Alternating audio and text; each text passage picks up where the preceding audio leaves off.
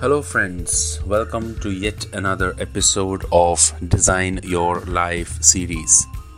Today, we are going to be talking about mastering the interview challenge. Uh, this podcast may be a little longer than usual because I will be giving you tips from the interviewer as well as the interviewee side. Now, talent is a pursued interest. In other words, anything else that you're willing to practice, you can do. Much has been said about interviews and the art of cracking it. We speak to people and try to get solutions on how to crack interviews. And uh, if you speak to 50 different people, you will end up getting 50 different views because everyone has a very different way of approaching interviews. So, what is it that needs to be done? Well, this is the same question that the interviewers end up asking me when I conduct sessions on behavioral event interviewing. Um, as to what else could we probably ask in order to get the right talent. And on the other hand, when I do performance coaching or you know student coaching, career coaching, the interviewees ask me, how do we prepare uh, for the interview? If you are an interviewer or an interviewee, you are currently at the right place because the next few minutes will give both of you an idea on how to structure the interview in a way so that you can get the best results. Now, let me start with a small story her father was uh, on a deathbed and uh, he calls his son and gifts him a golden watch. The son asks, Father, why are you giving this old watch to me? To which the father replies, Go to a nearby store and check what price we'll get for this watch. The son goes to many shops and comes back. Father, the range is between INR 250 to INR 350 for this watch they aren't willing to give more. The father responds, Alright, uh, can you go to the other side of the town and check? Because rich people stay there and uh, you may get a better price for this watch. The son does the needful and repeats what he said earlier, to which the father says, One last time, just go to the museum and check the price. The son is confused as to why museum but does what his father says.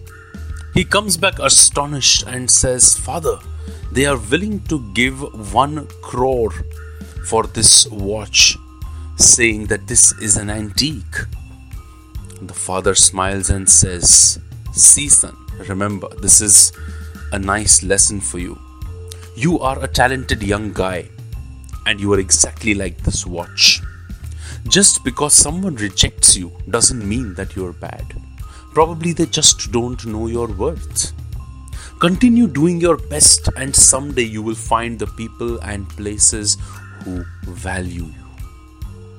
Now, isn't that insightful? We all run after things to achieve them, but we forget that we have a value. And this is exactly what happens with most of us in our journey uh, we feel dejected because we get either rejected by organizations that we are keen on joining or get laid off due to some management decision that comes up and you know thereby we start doubting our own abilities or we end up getting into a wrong place because we think you know we are trying to you know create a facade of things. And this is exactly where the problem begins.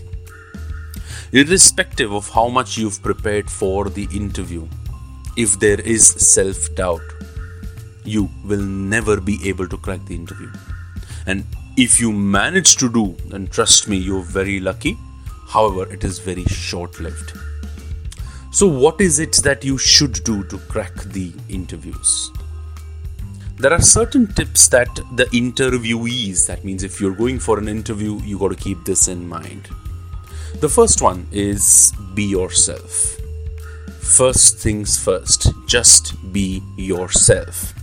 Do not try to be someone else or copy someone's words because all that will do is impress the interviewer during that period. And you may even land up getting the job.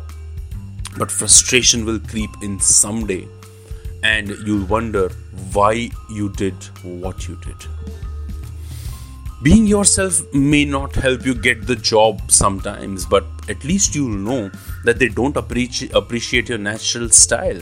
And the day you get the job because of your natural style, you will start loving every moment you spend while doing the job. I'm asked this question by many, um, as in, you know, what if I'm rude? You know, that's my natural style. Should I be rude in the interview? Now think about it yourself. Is being rude good or bad? I'm sure you know the answer. But whatever it is, you got to take a call. That's your choice. Understand that tweaking behavior versus tweaking natural style are two completely different things. You can tweak your behavior to sound polite, but the sound but the style of working is something that you should convey right at the beginning to make people aware of the natural style of yours. The second one is focus on the process and not the end result. You know your subject and the role you're applying for. Do your research and strengthen your hold on the core areas that are needed for you to be successful in your role. Focus on thinking on how you will apply those learnings to real life situations and note down those stories or analogies for you to use it in one or more of the interviews to ensure you can give practical examples instead of thinking, How do I crack this interview? Focus on learning as much as you can about your course subject and applying those to the real life situations rather than focusing on cracking the interview per se. Because cracking the interview is a situation, but learning as much as you can is a process that will help you in the long run.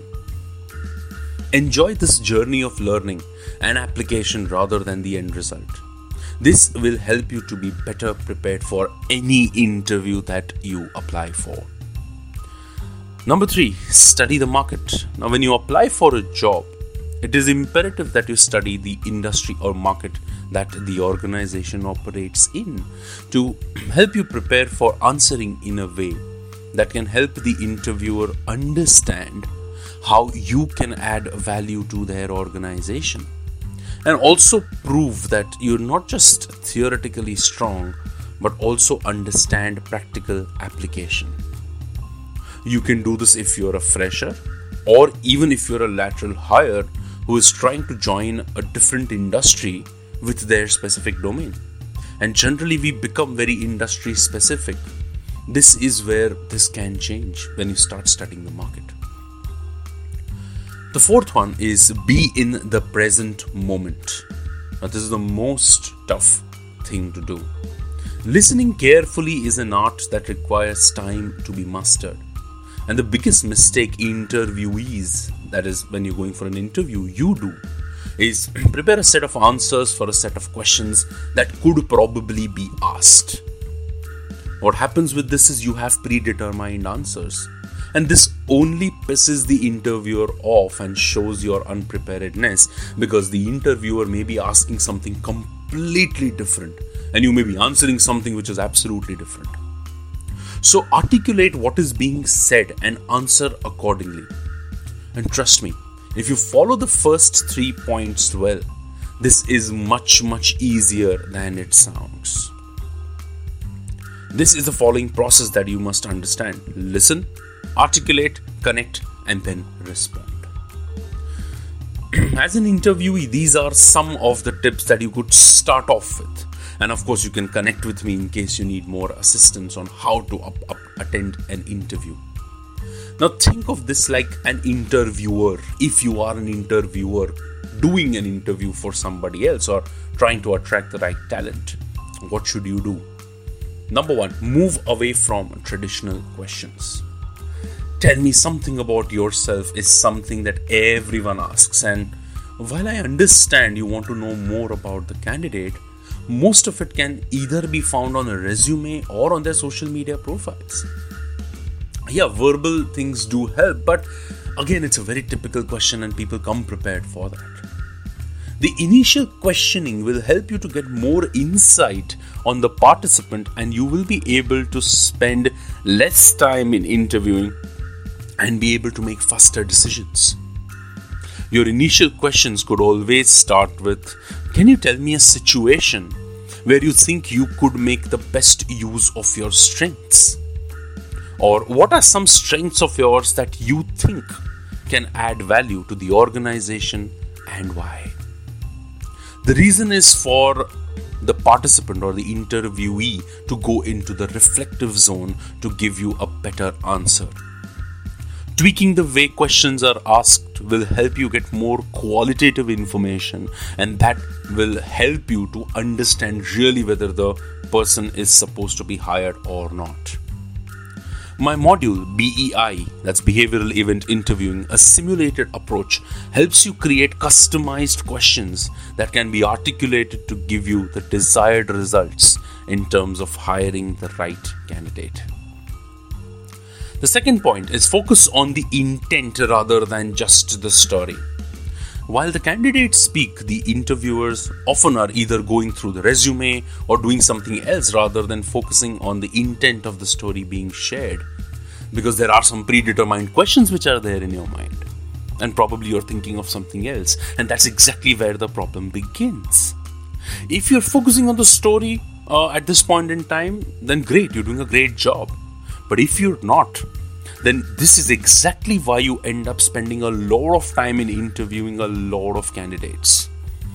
Focusing on the intent will help you get the right talent in the shortest possible time. In the program that is BEI, I help participants go through the PCR stages in the entire methodology to get an idea on how to utilize their interviewing time effectively. The third point is give a priority to attitude rather than just the competence. Now, if you're hiring for a technical or a functional role, the first thing you look at is technical competencies, which is fair because you need that person to do or execute that job for you. But what also matters is the attitude. Now, the candidate may be the best in terms of the competence and knowledge on the subject matter that you desire, but the attitude that the interviewee brings to the table will determine whether he or she is fit in your culture or not. Using the core philosophy in BEI, that's C O R E, I help participants understand how to understand this piece as to whether their attitude is the right one or not and master the art of interviewing. Now, I can go on and on, and there's a lot more to this than just the points mentioned.